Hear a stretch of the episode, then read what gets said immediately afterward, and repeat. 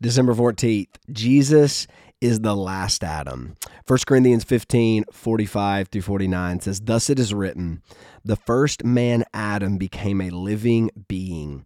The last Adam became a life giving spirit. Now, just think about that for a moment. So we have this the first Adam, of course we know him. We know Adam and Eve, we know their story. So God breathed into his nostrils the breath of life and he became a living being. The problem is he sinned in the garden and he wrecked the world. He brought sin and destruction and chaos. He who is a life uh, who is a living being, he also brought death upon his progeny.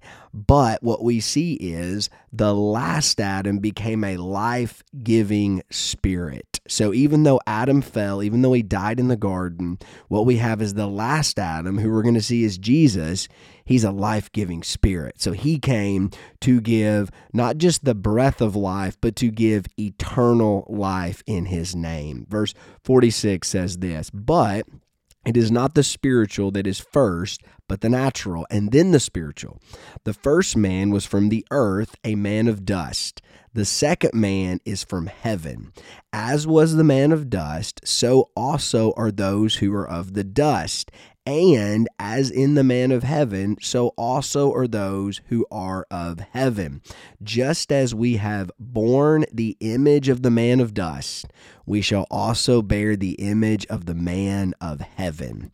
So he, here, the, the writer, here, Paul is trying to say, look, you were like Adam from the dust, and now to dust you're going to return because you have sinned just like your father Adam. But there is a second Adam who came from heaven to give you spiritual life. And yes, you bore the image of Adam, sinful and wrecked before God, but you shall bear the image of the man of heaven. And that is the story of Scripture. That is what sanctification is. You becoming more and more in the image of Christ, being recreated, being renewed. So, right now, if you're a believer in Christ, before Christ, you were just like your daddy Adam.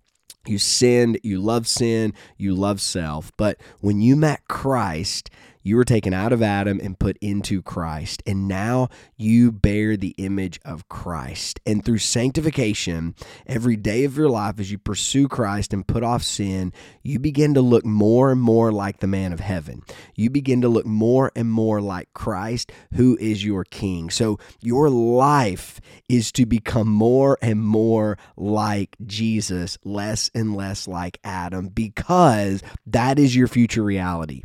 That in the future, future, when Christ comes back, you are going to look just like the man of heaven. You're going to bear the image of Christ forevermore. No longer looking like your dad who sinned against God, but looking like your older brother who is faithful before God. You are going to bear the image of Christ forever and ever. So, right now, what that means for you is right now pursue the image of Christ.